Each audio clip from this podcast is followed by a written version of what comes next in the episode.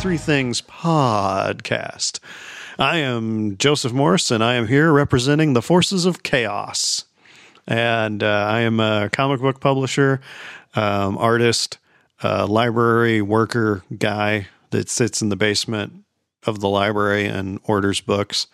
And um, yeah, you can check out my work at www.torcpress.com, T O R C P R E S S. And with me, as always, is the other bro. Hey everybody, my name's Ryan Morris, owner and operator 3HD Recording, Dr. Orpheus Project, blah blah blah. It's time for Shout It, Shout It, Shout It Out Loud. Eat it, Gene Simmons. Come get me. come, come get me for ripping off your tune. But anyways, we have an unprecedented number of shout outs. Really? For the episode. That's right. All right. So let's let's roll call for the shout outs. Uh, let's go family members first. Uh, our cousin Rachel uh, sent us a comment actually on the previous podcast calling us tyrants for not liking creamed peas. and the no. reason we don't like creamed peas is because we have taste buds. Ah! and uh, so, anyways, but thanks, Cuz, for the uh, the comment. We dig it. Uh, do you want to do another shout out? Uh, me? Oh, Uh, do- you've do got you the remember, list. Do you remember any of the shout I don't remember what I had for breakfast, man. All right. All right. So I'll do all the shout outs. Apparently, the shout outs are like really important to me. Um, so, uh, and then our next shout out, uh, longtime supporter Deb Longoria gave us a wonderful comment after the, the last, uh, podcast in which she offered some chorizo to me, some homemade chorizo, uh, which of course I have not gotten over to, uh, pick up because that's what I do. I don't get around to things. Uh, but thanks anyways, Deb. Thanks for the offer. Hopefully someday I will get off my lazy butt and get over there. Uh, and then, uh, Stephen Hines, uh, another supporter, longtime supporter, uh, uh, thanking us for actually having positive, things that happened to us in 2020. Yeah, it was kind of amazing. We got a best of list out of 2020. Yeah, really. I mean, you know, with the uh, nonstop memes of uh, 2020 being a dumpster fire and all that business, you know, uh, yeah, I, I thought it was a little amazing too. But you know, hey, uh, lemons, lemonade, all that sort of business. Um, which you know, how does the the lemon feel about that comment? like a lemon's just being a lemon, but it's like the lemon's the worst thing ever. But you can turn it into lemonade, which is great.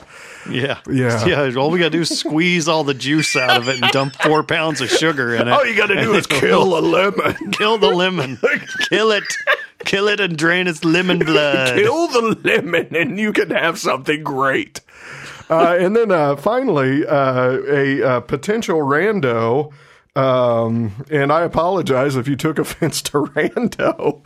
Uh, but on the, uh, the, the Podbean site, uh, we have Bumblebees Bumble One. If you are a person we, we know, uh, actually know, I apologize. Uh, but uh, left us a comment uh, thanking us for always a fun podcast. And believe it or not, Bumblebees Bumble One, I was going to comment back to you because I try to do that sort of thing.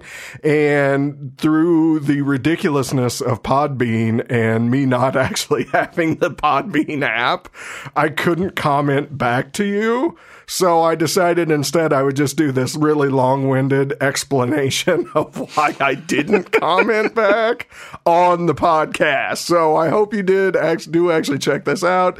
And that, yes, we, uh, we are shouting out to you, Bumblebees Bumble One. Thanks for listening. And anybody else out there that uh, is listening but doesn't want to comment, that's fine. Nothing against you. But if you want a personal shout out, you're going to have to leave us a comment. That's how it goes. So uh, shout it, shout, Shout it, it, shout it out loud. We're going to party. Shout it, shout it. All right. So, uh, anywho, I do have a backup plan just in case Gene Simmons hears this and tries to sue the utter hell out of us. Is the plan to be like, we're broke and we don't have any money, Gene? Well, it, it, it's that whole thing of uh, you just have to sell off everything you own to a family member, Oh, yeah, and then right. file bankruptcy. It's it'll work. Don't worry. It'll be fine. okay, so our three topics today are The Good Place, Warhammer 40K, and Legos. That's right. Nothing controversial today, folks. Uh, that was going to be a goal, actually. I thought let's try to get through one podcast where we don't like super offend. Like I, I like let's do the most vanilla podcast that like nobody can possibly be offended by. You know, let's I try it know. just to see. I don't know. I, I feel like there, there might be like people out there that might be offended by The Good Place or Warhammer 40K.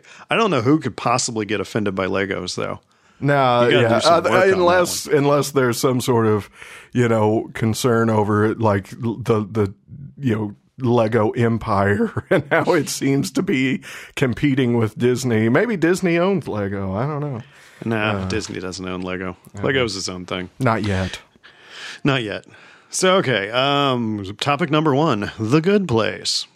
So a while back, um, we did a while back, a year ago, we did our best TV of uh, the 2010s, and The Good Place was on both of our lists, and we were like, we need to do a deep dive on The Good Place sometime. So here we are. And so a quick, okay, and for the record. Spoiler town, people. Spoiler, spoiler, spoilers. If you haven't watched The Good Place yet, just stop the podcast, go watch The Good Place on whatever streaming service is available on. It's on Netflix. It's, not, it's on Netflix still? yeah, okay. it, it's on Netflix right now because I Yeah. actually I did my homework and I boned up on it. I like rewatched. I rewatched most of season three and all of season four, so uh, I'm good to go. yeah, but it's only, is it four or five seasons? Uh, just four, four seasons. Yeah, it's only four seasons. There's only 13 episodes a season, and each episode's only 30 minutes. So yeah, you can a- rifle through it pretty quick, especially if Yeah, you're you a can do it in a person. weekend. So if you haven't watched The Good Place, just stop the podcast, spend a weekend watching The Good Place, and then tune back in. All right. So now that our spoiler alert's done, here's the story of The Good Place. Um, Eleanor Shellstrop is a self-described Arizona dirtbag who dies an embarrassing death, and she ends up in what she believes is the good place, which is freaky to her because she was not a good person at all.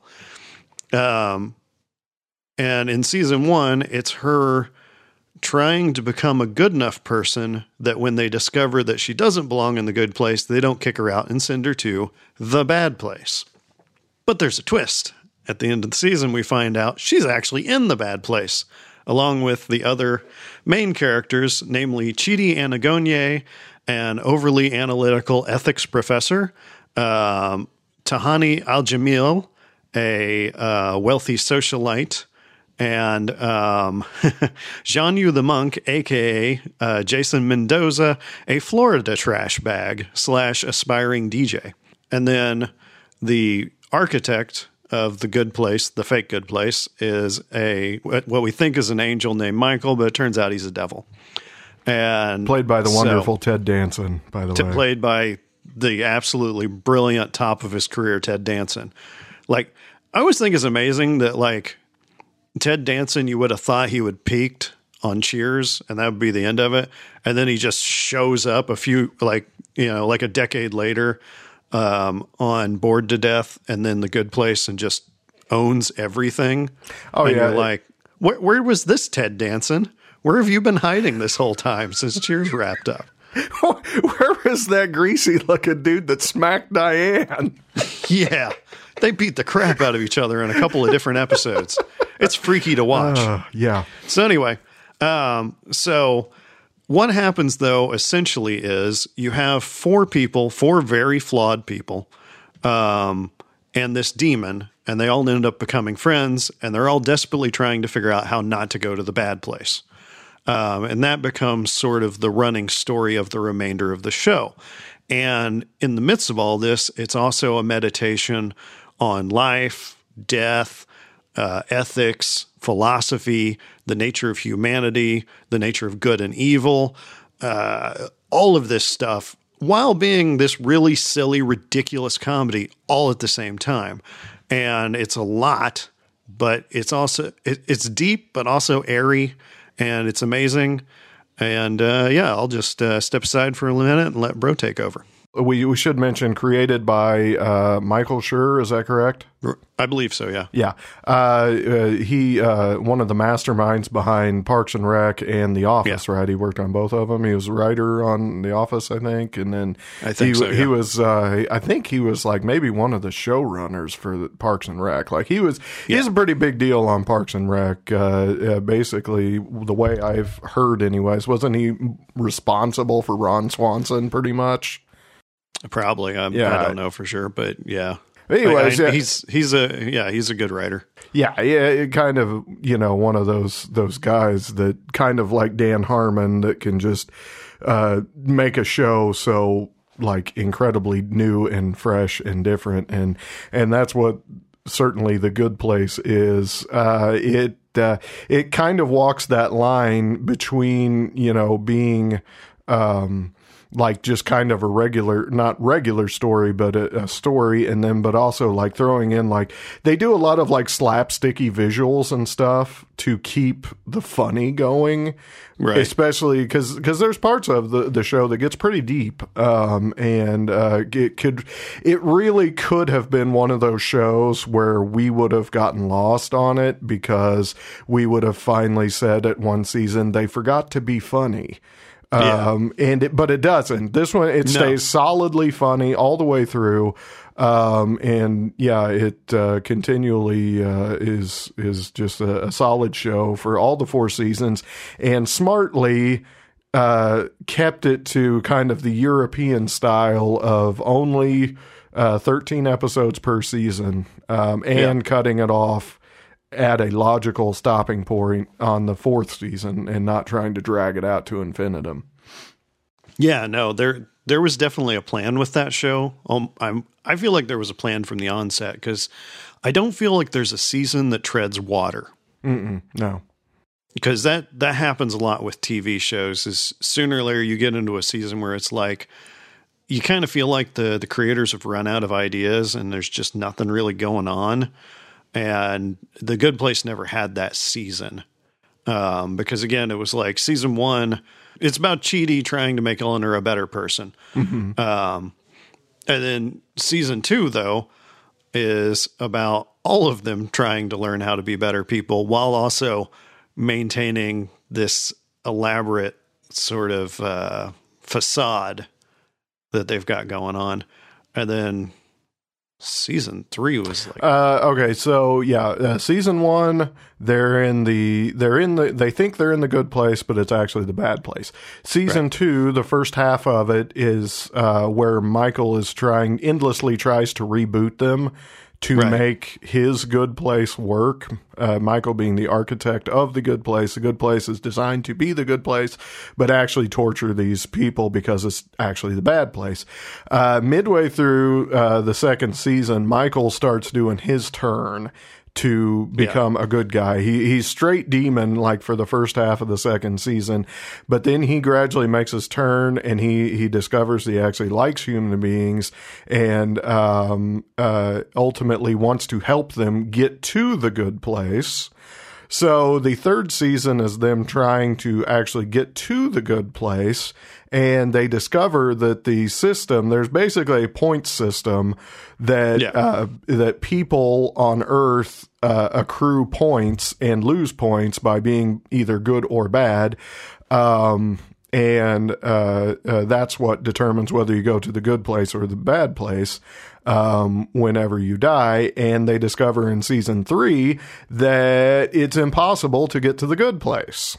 Yeah, because of because life on earth has become so complicated. Like they give kind of a uh, they give an explanation for it because um like uh you could do something good like buy a tomato um, because it's a healthy food choice. That should be a good thing that would give you points, but it actually took away a bunch of points because of the way the tomato was sourced and who it was purchased from and how the labor was treated that picked the tomato and all that. Yeah. To the point, yeah, it- so they found out it was basically impossible for anybody to get to the good place, and then they like through a you know ridiculous like set of circumstances, they actually find out that no one has been to the good place, has been sent to the good place for like a thousand years.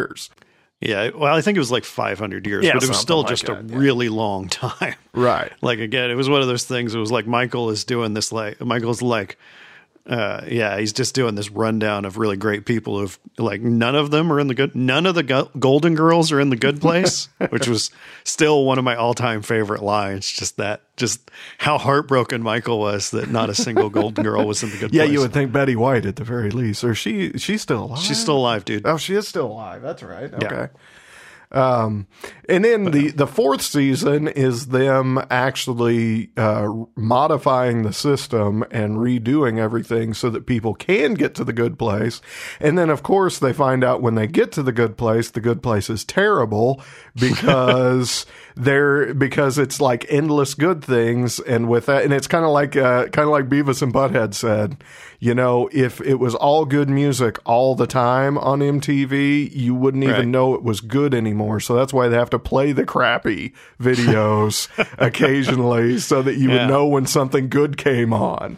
And uh, that's kind of the point they made uh, with the actual good place when they finally got there uh, was that, yeah, without any end to it, it was just meaningless.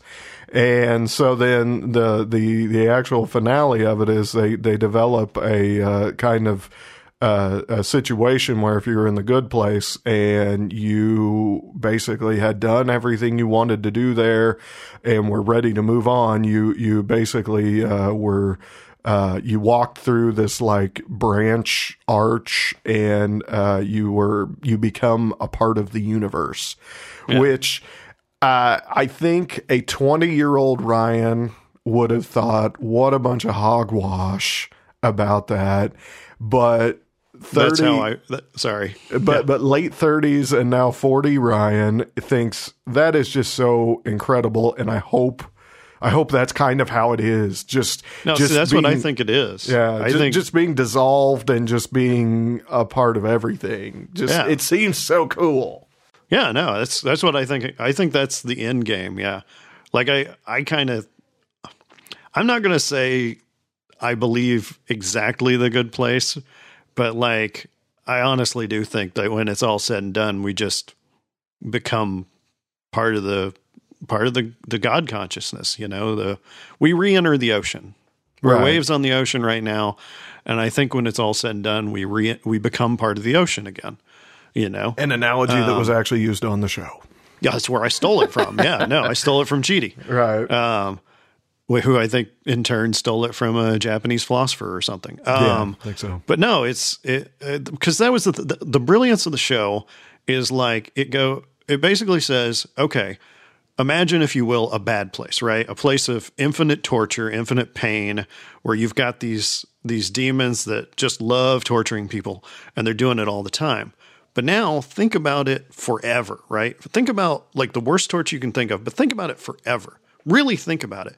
Like there would be a point where there wouldn't be a torture torturous enough for it to even be torture anymore. It'd just be your day. You know what I mean? And that was like the thing. That was why Michael's that's why Michael's weird little fake good place was approved because the demons were bored. The demons were bored with being demons. They were like they acted like they were all like, "Woo, we love flattening penises." That was, that's a recurring joke in the show. Yeah, that's a it's one of the But- great ongoing gags of the show is is penis flattening. Yeah. It's like we love flattening penises, but deep down they were all they're bored and the people being tortured were bored and everyone was just like this is gone it's just it's just our day, you know, it's just our job. It's you know. And and in a way it's it's kind of what like the the worst parts of life are, you know, is like, well, I've got this job, I got to go to my job and it sucks, you know. Mm-hmm. And it's like and that's basically really what the bad place was. Like you can torture and plus torture doesn't mean anything if you can't die that's the Yeah. other sort of point i think the show makes is like you know if you're roasted over a hot spit forever but you're not going to die there's no fear of death sooner or later you're just like well it's hot i got a pole up my butt okay now what you know? And it's like on top of it they also point out the problem with a place of eternal perpetual happiness where everything is provided for you. And that's sooner or later that's meaningless too you know? Because it's endless you know? Um so yeah, that's why you know I'd been thinking about this idea for a long time, and then the Good Place kind of just spelled it out for me in a way, in a much more eloquent way than I could. Yeah. So Uh, I always think uh, when you were talking about like the torture thing, I always think about that Halloween of Horrors of episode of The Simpsons, where, where where Homer goes to hell and they have him up on this rack, and and they go and, and like there's a devil there, and he's like, "Oh, you like donuts, do you? How about eating donuts for eternity?" And then like starts shoving donuts in in Homer's mouth, and then they like do a time lapse thing. well, no, no, they start shoving Homer's. They start shoving donuts in Homer's mouth, and Homer goes more. Well, that's just, no, More. they show a time lapse and like Homer's like hugely fat and they're out of donuts and he go and he's sitting there wiggling his hands going more please or more. Yeah, and the demons just like exacerbated, exas- Right. exasperated. Oh, I can't talk today. Yeah. Okay. So enough about the deep crap. Let's talk about the funny crap. right, I was going to get Okay. to get to uh, what what some of your like the favorite bits of the show Okay, yeah. are. Yeah, yeah. So, um, so okay, uh, want to do like a like three favorite bits a piece? Sure. Other than yeah, they'll, they're probably going to overlap because I know Yeah. we're I know I know we think the same bit is the best part of the show or the best thing of the show. So go ahead. Probably. Okay, okay, okay. Um, okay. So I think all of mine will probably involve Chidi in some way. Probably. He's kind of like the secret hero of the show. Oh yeah, Chidi is the best. Um, now every so often a character comes along that is so unique and so perfectly perfect that you know it, it just kind of redefines things. And Chidi Anagonye is one of those characters. Um, yeah, okay. Let's see. My number three, uh, probably the trolley problem. okay. Yeah. Yeah, yeah. Uh, no, I take that back. I'm going to move that to number two. Number three is the time knife. Yeah, Oh, the time knife is a good bit that I completely forgot about until why I I was to doing my it around. rewatch. Okay, so yeah, uh, basically, at one point after they've, like I said, they they figured out the system is broken and they're trying to fix it. So they call a meeting in a neutral place called the IHOP, which does not stand for International House of Pancakes. It's some sort of weird acronym, but it's, it's basically like was, this yeah. bizarre it's this bizarre neutral ground at like the center of a bunch of different overlapping dimensions right and uh, anyway they're in the they're in this ihop and they're and and at first it's all weird and you know 3d cgi craziness and then of course they they they snap their fingers so that it becomes bearable. Like it, it becomes like a meeting room right? Well, at first they, they went they, they actually went to an actual IHOP, like they Oh, turned right, it into yeah, an actual IHOP. And there's a really good bit in there where where uh, Tahani gets this like slug on her. Right. In the in the like crazy CGI thing, and they're like, "Do not touch that slug." And they're like, so then when they then switched her to the IHOP, she had a scarf on, and she was like, "Oh, what a lovely scarf!" And they're like, "That's still the slug. Don't touch it." that was a good bit. But anyway, yeah. So anyway, at one point, uh, like Chidi's just walking across the room and he just vanishes, and uh, like everyone's like, "Oh God, where'd Chidi go?" And uh, eventually reappears, uh, and he's like, "I saw time and space folded against itself a million times," and blah blah blah. And uh, um, Michael goes, "Oh, you saw the time knife," and uh, goes, "I saw the time knife." it's it's just so ridiculous; it kills me every time. Yeah, Chidi freaking out in general. I think that'll Yeah. be that'll be my number three is, is Chidi's various freakouts. Yeah. Which uh, his best freakout on the show uh, is is relative to my favorite thing of the show. At one point, when we get to it, then we can explain further. But yeah, he he, Yeah. he loses his mind over something. So Yeah. uh, in order to cope with it, he just basically goes nuts because he doesn't think anything matters anymore, and uh, he uh, he makes peep chili. Peep chili. he makes this big Peep pot chili. of chili and puts peeps and him and hims and everything in it. He's just like, so gross. and he and he's teaching a college class at the time, and, and they're like, "Aren't you going to teach us anything?" And he's like, so he goes he goes on this little rant about how nothing is important anymore, and he's he's like, "Now class is canceled, and I'm going to eat my peep chili." God, that peep chili. oh yeah, no, that's that's fantastic. Um, so that was your no, your number three, right? yeah, right. All right. Okay. Cool. Um, yeah, mine actually would have chained into that. My number one would have chained into that, but I think I know both where we're of our going number for number one. ones. Yeah, so both of our let's just, let's just do number two here, and then we'll move to just number one. We'll do it at the same time. Okay. Uh, number two, uh, as I mentioned earlier, the trolley problem. So the trolley problem is an ethical dilemma where basically you're on a runaway trolley, and on one track are five workers, and on another track is one. And you have to either decide to divert the trolley so that it goes and runs over the one guy, or do you steamroll the five guys? And you know, and then you know, you're like, well, of course I saved the one guy, and then um, you know, but then what if that one guy's someone you know, and all this stuff.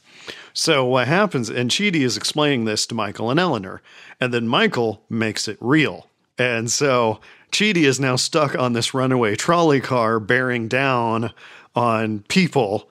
And basically, no matter what he does, he keeps running people over and they splatter and explode and blood and gore, which I'm surprised NBC let him get away with. And it's hilarious and kind of sad, but it's a really good bit. So, the trolley problem. All right, uh, my number two thing is uh, food. Uh, food Oh, yeah. is is kind of this like background constant on the show, and uh, in the uh, the the various forms of the good place, um, the the fake good place. Uh, each one has like a specific food that's basically meant to torture people. Like the the first original good place, it's frozen yogurt. Like everything is frozen yogurt. You can get frozen yogurt uh, that tastes like uh, what I forget what the like. Uh, oh, it was like you could get frozen yogurt in the the the taste of like feminine empowerment or something. That uh, that wasn't it, but there was a, like a joke like that. And so as as things went on in in in in season two, when they did the the different. Uh, uh, The different fake good the, places. the different fake good places, like each one had a different one to the point where they ended up with chowder. Everything was chowder. and they, and There was a chowder fountain. yeah, there was a chowder fountain, and the, the, like I forget what they called chowder, but it's like like it's ultimately just I don't know lukewarm throw up or something like that. It was, yeah. but anyways, but yeah, like throughout, and like and Eleanor has this whole thing about how she loves shrimp. So shrimp keeps Yeah. popping up in weird spots, and then and then uh, Jason because he's from Florida and he's an idiot, he like loves chicken wings, which I can relate to, and like there's always chicken wings around him. So so uh, there was there was kind of a neat motif, constant motif with with food, and like I got some really good gags out of like one point um, they were going to this late. They were sending uh, in season three when they were uh, doing test subjects, basically to build a better good place and everything. Um, the, the test subjects they brought in, they're like, we're going to send them to the lake house. And Eleanor tells Tahani is like, uh, you know, go set up some finger sandwiches or something. And she goes, finger sandwiches at a lake house? I don't think so, or something like that. She's like, and so later on, she's like, let's eat these regular size sandwiches because we're at the lake house. Little gags like that crack me up. Yeah. Yeah, and like at one point, Eleanor gets. Uh, at one point, Michael gifts Eleanor with a, uh, um, basically a soda machine, except it kicks out shrimp, different Oh, yeah, flavors of shrimp, and uh, then uh, at the very end of the show, when Jason goes to the actual good place, he lives in a wing plate, a wing house. Right, yeah, yeah. That's I don't know if it's an actual Jacksonville. Uh, uh, uh, I don't think so. I think it was supposed to be a think it was. take on Hooters. yeah, I think it was too. But all right, so here's our number one thing. You ready? One, two, Two, three. three. Jeremy, Jeremy Jeremy Jeremy. Yes. Yes, very much. See, I spaced because I actually actually Peep Chili was going to be my number one, but then when you started talking, I was like, oh my god, I forgot Jeremy Bearimy. I'm an Yeah. idiot. Okay, No, so- because Jeremy Bearimy leads to Peep Chili. Well, that's just it. Jeremy Bearimy leads to. Peep. it's the best episode of the whole show. Absolutely. anyway because it, uh, it it it just it's brilliant. So okay, one of the concepts in the Good Place is that in the afterlife, time passes differently, um, and they figured this out because um, basically, again in season two, they go through all these different versions of the Good Place. Like they get rebooted hundreds of times. So they're they're in this fake good place for like hundreds of years. But then they end up going back to the real world at one point and being alive again and running around and doing stuff. But they're like, wait, if we were in the afterlife for hundreds of years, what are we doing back here? Um, and it's because of Jeremy Bearimy. And what it is is like time in the afterlife moves and loops and backs goes back on itself and flips around and does all this stuff and it spells out the word Jeremy Bearimy in cursive. Yeah, uh, which is completely insane. right and and if you haven't seen the show yeah just just imagine and you know like they they kind of like do it in the show that he draws a straight line and puts like you know ticks on the line like these are important parts in a in a timeline that's how time works on earth but this is how time works up here and he draws jeremy bearimy in these like huge swoopy like cursive and then circles the y circles around to the b you know so uh, Yeah. or I mean, yeah, the Y on Bearimy circles around to the J.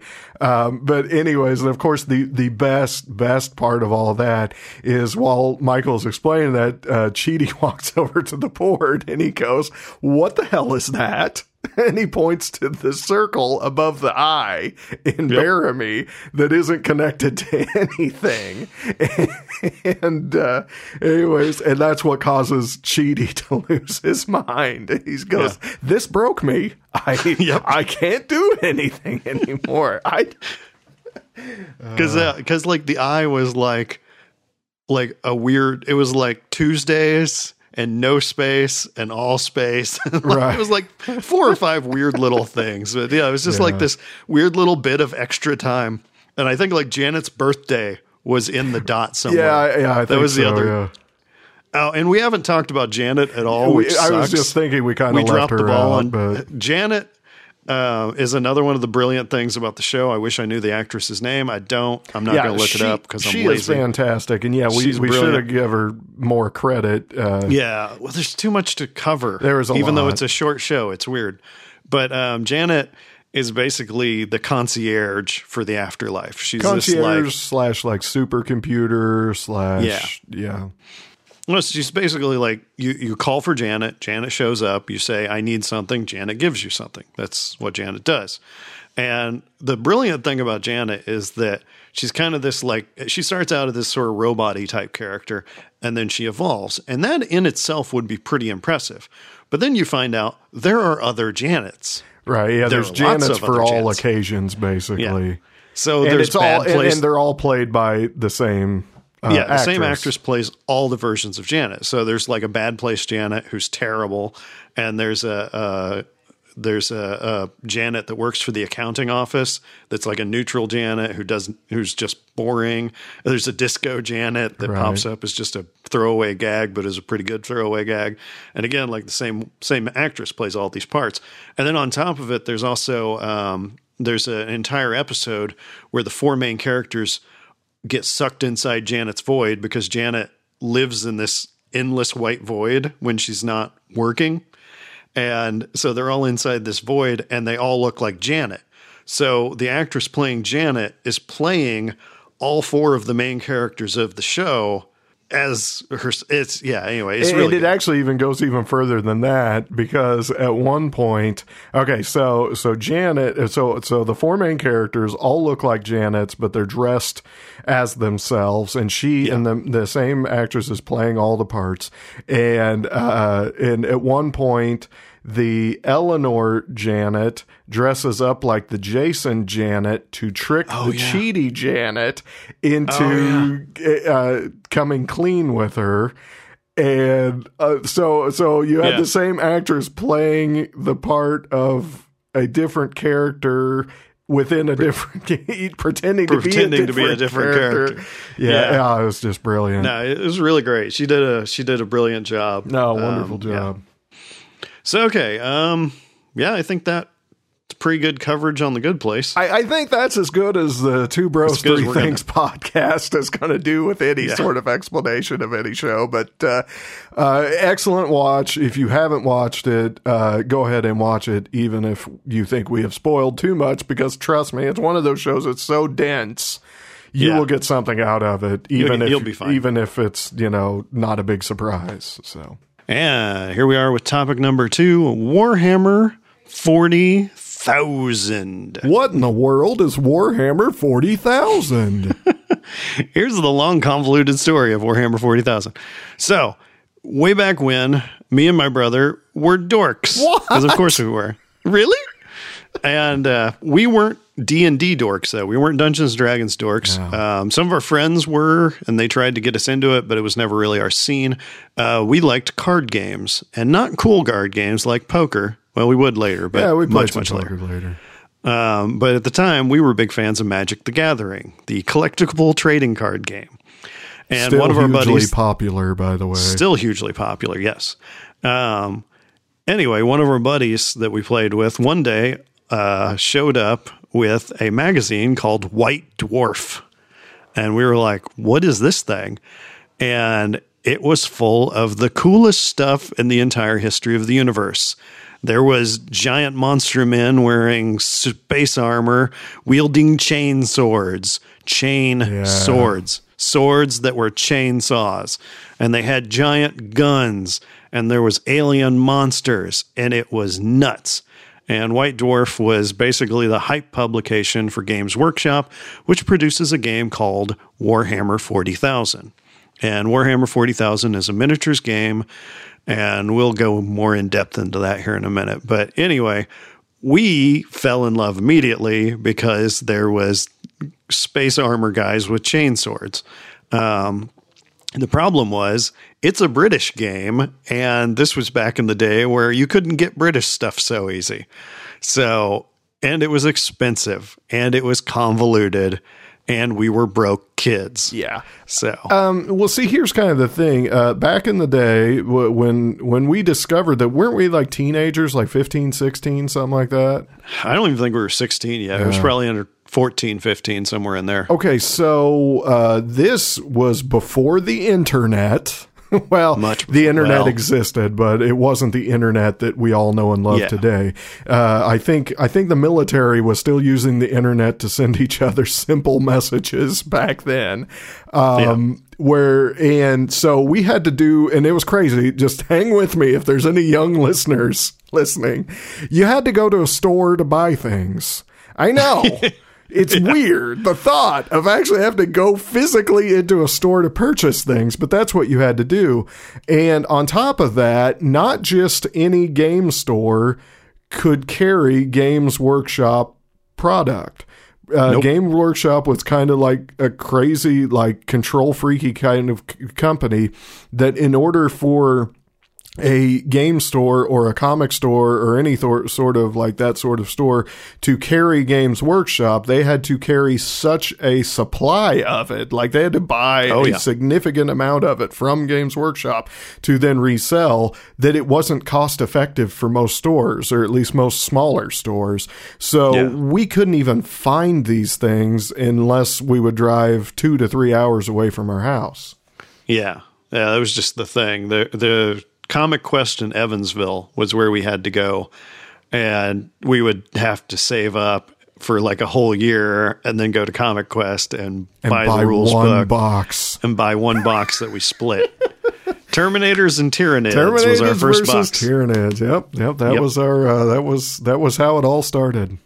yep. And I, as usual, took the good guys and made Ryan play the monster bugs. Yeah. Sorry, bro. Oh, that's Sorry, okay. I was Yeah, I was a dick. Well- it was my bad. I don't know that it was being a dick necessarily, but we just didn't know at the time that how much stronger these space marines were than the Tyranids. So let's go through the factions, shall we? Okay, so you got the Imperium, which are supposedly the good guys, but it's actually like this fascist, uh, autocratic state, uh, xenophobic, crazy people. But they're humans, and they're the last humans, and they're trying not to, you know, go extinct, basically. And they've got regular troopers um, who get killed a lot. And then they've got the Space Marines, who are the big superhuman guys in super armor uh, with giant guns and chain swords. Um, who was it was who I played originally, but I don't play them anymore. And then um, there's the Sisters of Battle, which are lady Space Marines for the ladies. Ladies, if you want to play Warhammer 40,000 and you want a lady army, you can play Sisters of Battle. it's for everyone. It's not just dudes. That's that's why they created Sisters of Battle to get the ladies involved because that worked. Yeah, no, it's it's still just I think it's mostly It- still just dudes. Yeah, dudes are playing Sisters of Battle. It's all dudes. Oh yeah, yeah. But anyway, um, and then I think the Imperium's got a few other little side factions. There's a lot of different Imperium like sub factions, and then um, fighting the Imperium are the forces of chaos, which is what I currently play. Um, they're the bad bad guys, and and everyone's a bad guy in Warhammer 40k, but the chaos faction are like demons from hell, so they're definitely the bad guys. And yeah, there's like demons, and there's evil space marines called Chaos Space Marines, and there's the Death Guard, which are gross plague marines, and then there's um, the Thousand Sons, which are evil psychic space wizards. Um, and I play Death Guard and Thousand Sons, um, and it's great. And then there's Ryan's faction, the Aeldari. Well, uh, yeah. Then we go into the Xenos factions, which is kind of like the aliens. And yeah. Uh, yeah, the Xenos factions are the Aeldari and Drukhari and Harlequins are all basically space elves. Space elves. Uh, the like the Aeldari are like the OG space elves. The dark or the Drukhari are the bad space elves, and the Harlequins are like the elite space elves, but they also look like court jesters. So, yeah, they're they're they're ICP in space. Yeah, and and it yeah, it's it's it's hard to play them because they just look dopey. They do look um, they look kind of ridiculous. But the other Xenos factions are uh, Tyranids, which we've already kind of discussed. They're basically space bugs, giant space uh, bugs. Kind of think somewhat along the lines of Alien. Um, yeah. Alien plus Starship Trooper aliens is kind of where yeah. you're at with Tyranids. Um, and then there's orcs, which are orcs. Um, yeah. Orcs, orcs with armor and guns, basically, right. and trucks, uh, there's, busted up trucks. and then there's the Tau, which are, I think, I don't know what they're. I think they were trying to go like if you put ET in a battle mech, I think is what the Tau are, kind of. Yeah, the the Tau look like they look like little blue fish people, but they pilot they pilot Japanese mecha. So if you like mechs, that would be your army. Right. Um, but they're kind of in the dumpster right now competitively. Uh, and then let's see, Gene Stealers. They kind of go with the Tyranids. Yeah, Um, and who am I forgetting? uh, Necros. oh, the Necrons. Yes, the Necrons are uh, evil space robot skeleton mummies. think uh, Kind of. think Terminator. That's that's basically Yeah, what they're the, like the Necrons are kind of I think based on Terminators, like Terminator in the movie, Um, because we'd also mentioned Terminators. But anyways, Oh yeah, so uh, anywho, uh, it- so yeah, uh, basically what we do is uh, you amass this army of little plastic. uh, little plastic. plastic army men, and you play an overly complex game with it. That's Yep. got that you have to literally have to purchase a hundred dollars worth of rule books just to Yep. play the game. Um, It's so it- Yeah, it involves lots of dice and and then So many yeah. dice. Uh, and it's it's it's one of those things where if you would be walking through a game store and you would see this stuff on a table, you'd think, well, that's kiddie stuff. But it's actually middle aged men is what are playing this game because it is so cost prohibitive and so complicated and so time consuming that it is not for kids. It- No. It's I mean, I'm sure there's younger people that's playing it, but not nearly as many. It's it's basically it's the game. If you ask me, it's the game for uh, middle aged, uh, middle aged, and uh, in particular, uh, a midlife crisis uh, gaming dorks. That's the game. Yeah. So.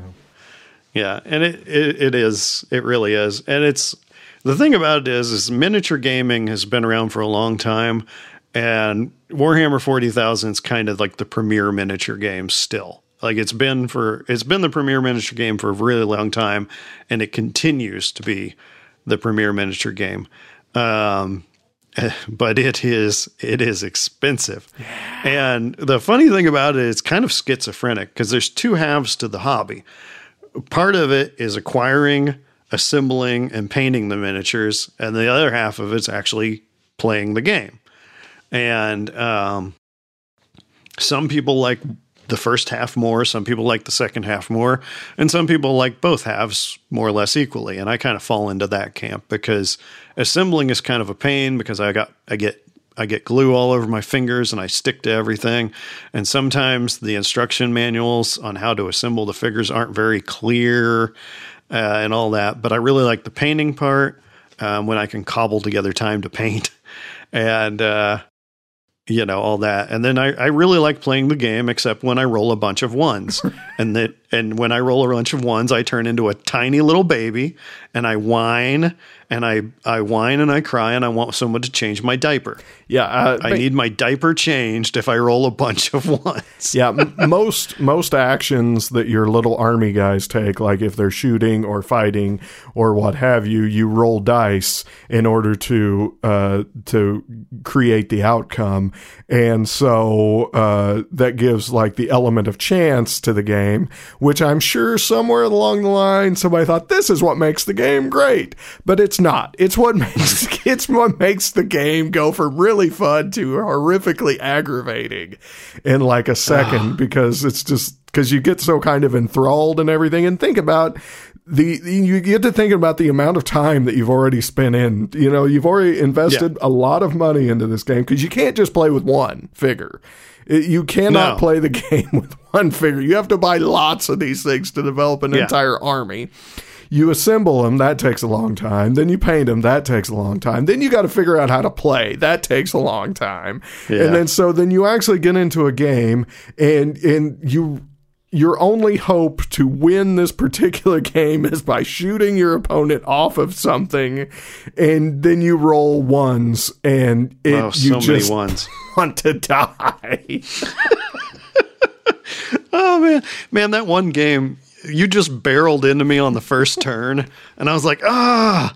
And I'm taking casualties and everything. My whole plan's going up in smoke. But then it's my turn. It's my turn to get my revenge. And I just roll the dice, and all the dice go. right. and I'm I'm just like ah, I want to die. That, that's uh, when uh, uh, literally uh, almost 40 years of playing games with my brother really came uh, that experience like really came into being just at that point because I knew exactly what to do. Shut up.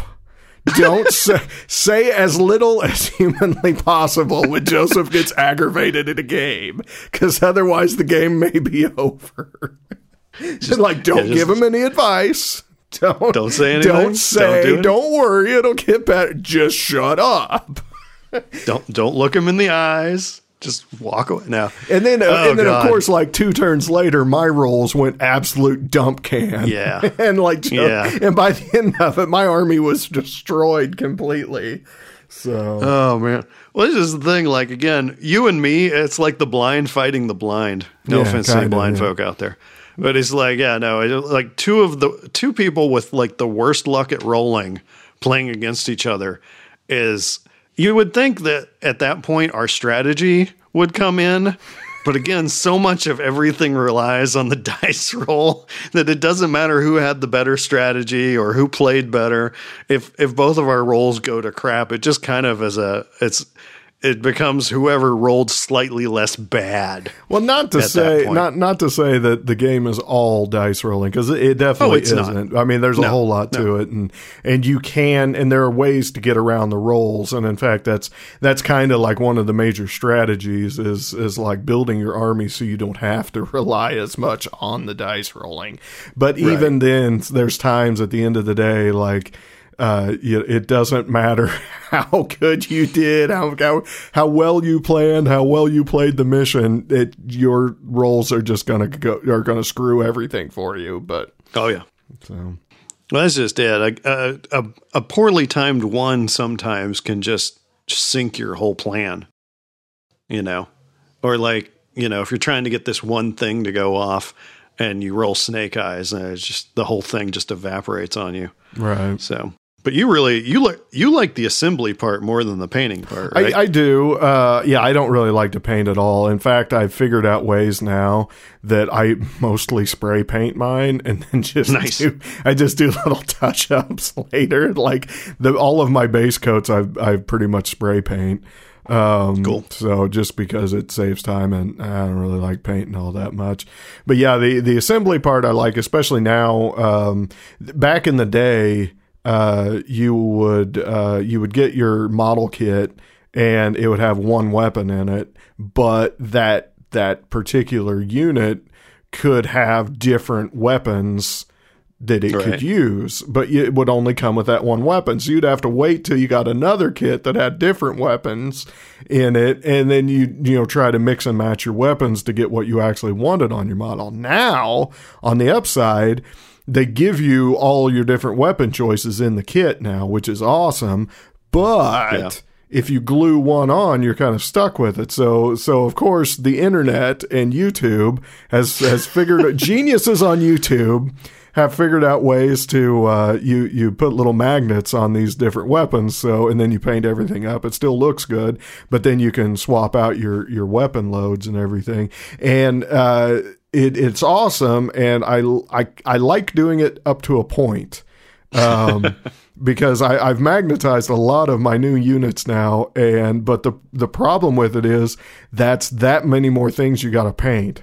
And Yeah. that many more things, you know, you got to mess with, and it, and like in these one models in particular, I put like a dozen magnets on each one. So I like I, I, I put like thirty magnets on these like five things, and I was just like, this is too much. And you got to drill little holes in them, and it's it eh, it's just kind of ridiculous. So, yeah. But See, I don't do the magnetizing. I I've, I'm just like, uh, I'll just I'll go with a standard loadout. I don't care. yeah, but see, that's where I'll I'm just buy more figures. That's yeah, that's why where I'm crazy with it because I'm just like, but but if I just do a little, make a little more of an effort now, I won't have to do it later. So yeah, Yeah. so I drive myself like wrapping it up. Uh, Warhammer 40k.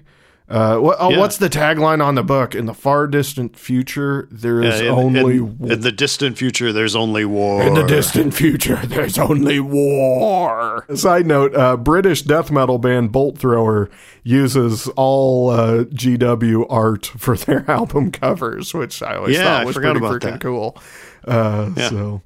Uh, so yeah, there you go. Uh, hobby for dorks. If you're a middle-aged dork listening to this podcast and you haven't tried 40k, uh, highly recommend getting on uh, YouTube and just uh, like look at some battle reports and stuff. Because yes, you too, you can watch videos of other people playing this game on YouTube. So Yeah, which we, do almost all made the time. a we almost made a video of us playing. We- we did make the video. 40k on YouTube, We did. but I was too lazy to edit it. Ah, that's all right. Warhammer 40k. Bert. All right, it is topic number three, and we're talking Legos. We went from Legos. We went from middle-aged dork toys to young people dork toys. And some middle agers. Yeah, that's true. Yeah, there's there's definitely middle-aged people that obsess over Legos still. Yeah, Lots of adults that like the Legos.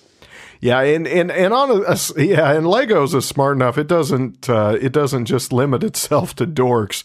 Everybody loves Legos. Yeah. Um, so uh, uh, I, I came up with this or thought of this topic uh, as I was helping my daughter. I think we were disassembling her frozen Lego playset to reassemble later. When I when I thought, yeah, we ought to do we ought to talk Legos at some point because because Legos uh, has is one of those things like you you remember what the Legos were like when we were kids, right? yeah, Legos were just Legos. Yeah, there's just like were, there were blocks, Yeah. Blocks, and and we really didn't have any Legos. Like that no, we wasn't. couldn't afford Legos. Yeah, that wasn't a thing like in our house. But we had friends that you know they had Legos for days, And it was always Yeah. kind of cool to go over to uh, you know somebody else's house and play with their Legos and basically just build a cube on the floor. Because that's basically what you did with Legos is you build a cube and put it on the floor and said, well, I'd like to turn this into something cool, but I don't have the right parts. So, so, uh, but now, uh, Legos has, uh, uh, between cross promoting with every other sort of toy and toy franchise out there, the uh, the Lego market is become rather insane, and Yeah. uh, a big part of every of every one of my holidays now. It, holidays and birthdays is uh, sitting with my children and putting together their Lego sets, which Right. I'm not complaining about. I actually like doing it. It, it like Really? yeah, I, I you do. like doing something with your kids? I do, believe it or not, I do like doing this one thing with my kids. I don't want to do it all the time. And don't get Well, me wrong, Neil gets kind of whiny, but, uh, you know, um, it, it's actually kind of fun. And, it's really kind of fun to see my daughter in particular. She's six, four, five, five. She's five now, going to be six. And she actually, um, it, it pretty much puts things together on her own now because Lego was smart enough to give the instructions purely as pictures. Uh, there's no words, no nothing in there. It's just pictures, and uh, Right. yeah, she'll she'll sift through all the and and the pieces are just nuts now, like like all the different things they can build, and and that was kind of like one of the other things I was thinking about. Who are the engineers that are coming up with these play these Lego play sets? And you know deconstructing them into little bitty lego pieces it's like who's got that job and is that job actually fun or is I- that job kind of like like it's just a logistical nightmare I don't know. I don't think it's I don't think it's too bad. It's probably one of those things that it's like it's like if you were a pixel artist working mm. for Nintendo back in the day where you had to like you know, you you didn't have you didn't have all these fancy smooth graphics. You had like 8-bit pixels, right? right. And and you know you had to somehow make these these complicated well they weren't super complicated games back in the day but you still had to make like these games you know? So it was like um i, I imagine it's kind of like that you know? It's like someone walks in with the the lego harry potter chamber of secrets diorama right and it's like they show you the drawing and now you've got to turn this into bricks. So you it's like you got to reverse engineer it and brickify it. Right. Brickify it. And what is what is kind of interesting is like the number of times like doing these like sets and everything where I'm looking at something and going, this could have just been one piece. yeah. But instead it breaks down to like 10 pieces. Like 10 little little shapes and like Right. right. angle pieces and stuff and I'm like this could have been one piece. Why did Yeah. why did we have to have so many steps involved here? I'd like to backtrack a tiny bit. I think we actually had one Lego thing. See, our mom, and it was definitely our mom, it wasn't dad. Um, our mom would occasionally get us toys through the mail through weird little rebate coupony deals, right? And this is why, like, we, okay, like we had Darth Vader. Oh, and Luke Skywalker. Those were the only Star Wars toys we had, right? We had those? Yes, because mom sent in like a mail-in coupon. so we had like this. that. Yeah, we had Darth Vader. That was those were the only Star Wars toys we had though. That was it. and like, um, I think we did have we had a GI Joe bike, but we wrecked it. And then we had Cobra Commander because mom sent in like a rebate and got us Cobra Commander. So that was like the only GI Joe we had, right? And I am I may be making this up in my brain, but I feel like mom sent away and we had we got like a little a little Lego rocket ship. Huh. But it was only like that. it was it was cheesy. Like it wasn't like a it wasn't like these fancy like rocket ships that look like the Apollo 13 or whatever. you know, it's like it was like a base and like some wings and whatever. It was like four pieces. It was garbage because it was like a a freebie thing mom sent in a bunch of box tops for or whatever. And yeah, I remember like some of the toy we had like a handful of oddball toys that were just like crap mom sent away for. And that I think we had like that was our only Lego. But yeah, no, there were definitely friends of ours that had just Legos for days. Yeah, they they were like le- And- yeah, we, we had those like Lego friends because that was our thing. Like we were the He Man kids. We Yeah. yeah. we had He Man. We doubled down on He Man. Like every anything is like let's just get another He Man because that's where we started. You know, Right. And I think it was kind of like, and I think mom and dad even kind of like pushed us towards that because they're like, well, you started with He Man. Let's wait and get the entire. The only problem was, you know, it took us ten years to amass our Yeah. He Man collection, and by that time we weren't into toys anymore or Right. as much. Um, I had I had one um, one Lego kit that I asked for uh, that I got for Christmas or birthday or something, and it was a little too late in life for it. right. But it was it was actually like one of the more complicated Lego kits at the time. I forget it was like the Technic kit, and and Lego was yeah. trying to they were trying to actually like make Legos that were would actually work and like had gears and that sort of thing. And it was Yeah. cool, but it was kind of like at the same time it was like where Legos and Lincoln Logs collided because there was a bunch of like little rods and stuff. And I had one kit. So with my one kit, I could make two different versions of basically the same dune buggy. You know, Right. I kind of remember that. It was like, yeah, it was like a, I thought it was like a little car or something. Yeah, it was a little dune buggy. Yeah, it's like this. You could make a four wheeled dune buggy, or you could make a three wheeled dune buggy, and and it was neat because I like you could turn the steering wheel and it would actually turn the steering tires, and and I mean it was cool, uh, but it was like you build it once, now what? Yeah. you know, because it's like I didn't have any kits to combine it with or anything. So, so yeah, I, uh, uh, that's that's where that landed. Well, see, though, that's kind of my thing about modern Legos, though, is like modern Legos, they're, because, like, again, Legos used to just be Legos. They were just bricks and you built stuff with them, right? Right. But now these Lego sets are like really complicated and they're really just like build the Death Star, you know, or build an X-wing fighter. I'm I'm doing Star Wars, but you know what I'm saying. It's like you're really just building like this one thing, you know, build Optimus Prime, Right. You know, and it's like, um, it, it- and it to me it sort of almost defeats the purpose. I don't. I guess there's a part of me that doesn't understand the appeal of that. Which is funny because we just did a whole thing about me assembling little plastic miniatures and painting them. But again, Right.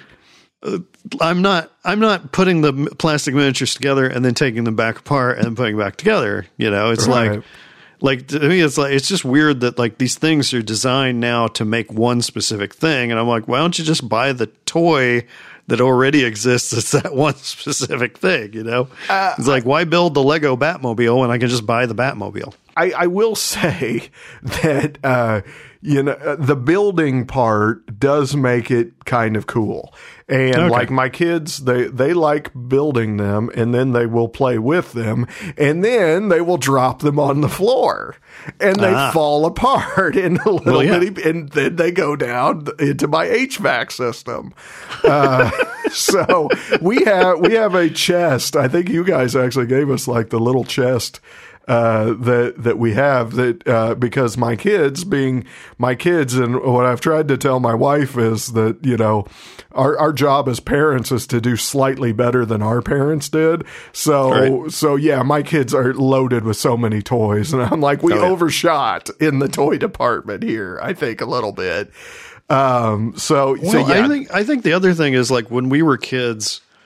I mean, we actually did good with toys. I think we complain about it sometimes here on the podcast, but we did we did pretty good in we did do retrospect. we did good enough. I mean, uh, but like, I feel like it, like yeah, like at Christmas and birthdays, a lot of times like the prime stuff came from mom and dad, and then like the rest of the family, it was a crapshoot. right. You know, it was like the rest of the family is like maybe you know grandma is going to get us something cool, or maybe grandma bought something from the Dollar General. Right. You know? Well, uh, you know, actually, our grandparents normally did ter- pretty well. It was those distant aunts and uncles that you Yeah. could never count on. You know? Yeah. They're the ones that, like, what a kid's like, I don't know, here's toys, go. Yeah. Um, but it's like now it's now it seems like when you have like a yeah when you have a Christmas or birthday it's like here's this like mountain uh, like everyone comes over and you get this mountain. Well, not now because of COVID times, but you know what I mean. You get this like mountain of toys now, and the kids now have more toys than they know what to do with. Daniel Daniel doesn't even like half of his toys. He prefers rolls of cardboard and boxes. Oh yeah, my blankets. kids. Yeah, my kids love boxes too. But um, no, they they do actually like Legos. They they will put them together. They will take them apart. But like, it, but we have this chest of uh, the, of all these like these kits that we've put together and or taken apart and some of them are generic legos too Right. um, so they don't quite fit. And so every now and then we'll just have these like uh, these Lego building sessions, and or at least we used to, not as much anymore. Um, but and basically my my son will get whatever's mostly built and just kind of play with it.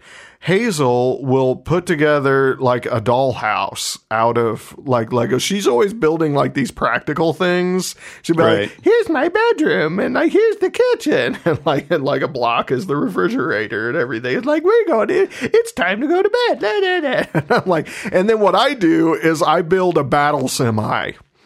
So like I take all these pieces that we have and like I'll make this big truck and I'll put all these weapons and stuff on it. And then so like at one point like cuz we have these these off-brand teenage mutant ninja turtle legos. So oh, I got I got all my like ninja turtle villains. Like I got the the rhin- rhinoceros and shredder and and the krang and all of them and so I'll like just put them on each of the turrets of my battle semi.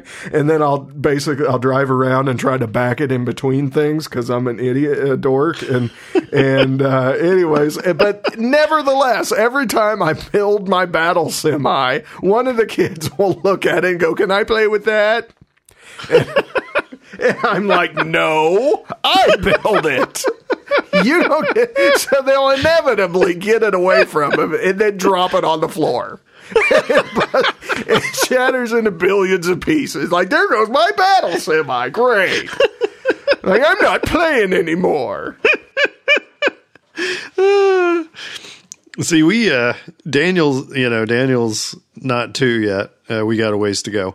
Um so but we do have the little I don't think they're actually Duplo blocks, Oh, which yeah, is, yeah, you know, yeah. baby Legos. Right. But like which is ironic cuz they're giant. Yeah. That that's that's Well, what you- I think's hilarious. swallow them. Is the Yeah, yeah, and if exactly. you can swallow a Duplo, you've earned it. don't Daniel tries.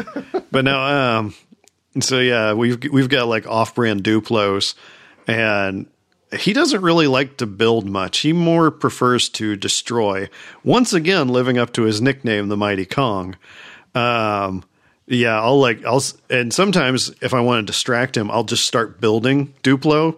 I'll just build these really poorly made towers with the Duplo blocks, and then like Daniel will be like, "Oh, oh no, old man, that's going down," and he'll like you know stomp over and just just destroy it. Just if he doesn't just bash it with his hands or his feet, he'll uh, pick it up and throw it on the ground three or four times. So it's fun. Well, and that's where all Lego building starts, anyways. And like he's he's not even really old enough to actually start building, anyways. No. But a, a tower, a tower Yep. is where the Lego building starts with any kid. And and uh, and oh god, I just remember. Hazel kind of figured out after a while, like of us explaining, because we had the we had this big tub. We have, we still have this big tub of Duplos, and um, it we we've got two big yellow bricks. And like, so we showed Hazel, like, if you start with these two yellow bricks, then you can build off of that. You get this big, strong cube, and you could build a tower as big as she is. You know, it's great. And then you knock it over, and yay my son, baby son, I don't, I, I don't think it was, I don't think it was he couldn't get it. It was he just wasn't gonna, Dad, and would inevitably build his tower off of the smallest square he could. He would get it up super high, and then at the weight, it it, it, would- it looked like a Dr. Seuss tower, is what it really looked like every time he would build it, and it would fall over, and he'd throw a screaming fit about it. And I'm like, start with the big bricks. I don't want to. he he is he's thumbing his nose at physics. Yeah, I know. Yeah, Uh, and what's going to be impressive. it'd be awesome if he ends up being like a physics uh, professor or something like later on in life, like really gets into it, like and tries to reverse engineer a a, uh, a, a freestanding Dr. Seuss tower. I told you it would work, old man. Oh man, yeah. Uh, so let's see. The other, I think, the other, the other, the other thing about the Legos is the dreaded stepping on of the oh, Legos, God, yes. which oh, is the bane of the existence of every adult in the entire history of the oh. universe. Oh, the dad uh, kryptonite. The dad kryptonite, the Lego on the floor. The Lego that you don't see on the floor and you go stomping through barefoot. Yep. Again, I don't have as much of a problem with that because they're giant. Uh, so it's gen- I generally won't step on them, but every so often I catch one of those Duplo boxes and Duplo boxes, and it, it's not fun. Yeah, you would It think it'd be, you would think you could avoid those. No, yeah, you step Yeah. on them too. Well, see, the thing is, is that when Daniel really goes to town in the play area, aka our living room, um, The house. there's just The house is Daniel's The house. play. The, The house, house, yes. the house is our kids' play area too. That's just the way it goes. No, the, so much crap gets strewn about. It's it's almost like what my studio used to look like back when I had a studio. It's like you have to like look for little places to walk. and what's funny is sometimes like he'll he'll try to run around in there, but when it gets real bad, there's nowhere to run. So it's like you can tell he's like trying to run, but he's tripping over literally everything because there's nowhere to run because he's just strewn everything all over the place. So that's usually when I catch a Duplo block to the foot. So yeah, I, I think it, traditional Legos. That's as well as we done. We could probably do an entire other uh, uh, podcast about Lego movies. That let's just let's just not even go there. Let's No, no, I only watched the first one anyway. So We uh we watched Lego Batman last week. as Oh, yeah? our that was our family movie. It I, it was surprisingly good and and I think that's kind of the thing with all the Lego. yeah, they're all really witty and they do some goofy stuff with the Legos. So yeah. um, but now we're not gonna go. We're not gonna go down that road, faithful listener. Don't worry. You don't have to. You don't have to uh, ask for more time on your lunch break to uh, listen to anymore. So, All right. This has been the Two Bros, Three Things podcast. I'm Joseph Morse. I played the Chaos Faction, and uh, I am a comic book publisher and cartoonist. You can check out my work at www.torcpress.com, T O R C P R E S S. And you can look for me on Torc Press on Facebook, Instagram, Twitter, TikTok. I do TikTok videos now. all right. Um, yeah. Oh my God. Oh, the kids, I don't understand the kids nowadays. Let me tell you what. I am super old and I don't understand half the things these kids say or do anymore. I don't, I love the new generation. I think they're great, but I can't make heads or tails of anything they say or do at all. I'm so old. So, anyway, yes, check me out on all those platforms. Uh, if you like my work, uh, support me on Patreon, P-R, P-A-T-R-E-O-N dot com. Just look for Torc Press or Joseph Morrison. Give me money. Uh, also, Lego, give us money. So, Lego, you've got all the monies. Give us money. We we talked about you, Lego. Yeah, Games Workshop. Games Workshop. We know you're not giving us any No. money. You guys are you guys are tightwads. But Lego, give us money. And Gene Simmons, don't sue us. It would be great if Legos would just give us some Lego sets that we could construct while we're doing a podcast. That would be great. Come on, Lego. The the the two bros three things podcast diorama. yeah, we could like take pictures of our finished product and put it on this. This is gold, Lego. Think of all the all you would get out of this. Give us money, Lego. All right, my name is Ryan Morris, uh, owner and operator of 3HD Recording, 3HDRecording.com. Uh, also, the Dr. Orpheus Project on Bandcamp and Facebook and what have you. Not on TikTok. I don't know what it is. I, I literally don't know what. I keep hearing about this TikTok, and I'm like, isn't that just YouTube? Seems like YouTube. I don't know. It, it's a lot quicker and faster. All right. So, uh, but uh, anywho, uh, remember if you want to be personally shouted out, you got to leave us a comment. You've been doing great so far, everybody. And Yep. uh, so this has been the Two Bros, Three, three Things Podcast.